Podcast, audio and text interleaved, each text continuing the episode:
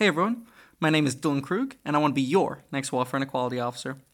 I'm making this recording for anyone who'd rather listen to my dulcet American tones when learning about my manifesto, and I'll be telling you a bit about myself, my experience, and of course, my manifesto points, mostly as written, as they are in the actual document. So, sit back, relax, and if by the end of this you find yourself agreeing with any of my manifesto points, I would greatly appreciate your support in the upcoming election.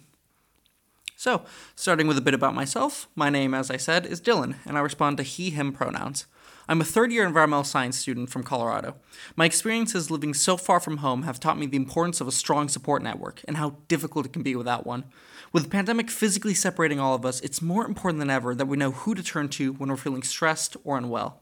Your Students Union is here for you, and that means connecting you to counselors, peer support, financial aid, sexual resources, or whatever you may need and I would love to be the point of contact for you in the future.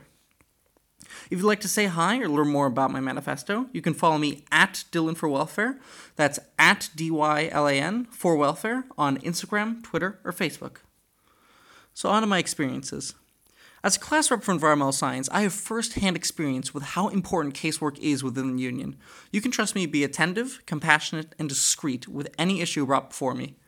On the Welfare and Equality Committee, I worked with the current welfare officer, Leah Keogh, which has given me both a greater understanding of the role and what issues are most prevalent amongst students.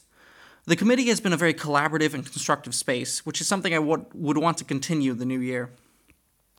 On the Student Advisory Board, I worked with the faculty from Student Counseling Services, Student to Student, and Student Learning Development directly to improve their services and their student outreach. This gave me a useful insight into how college services function and a familiarity with the people running them.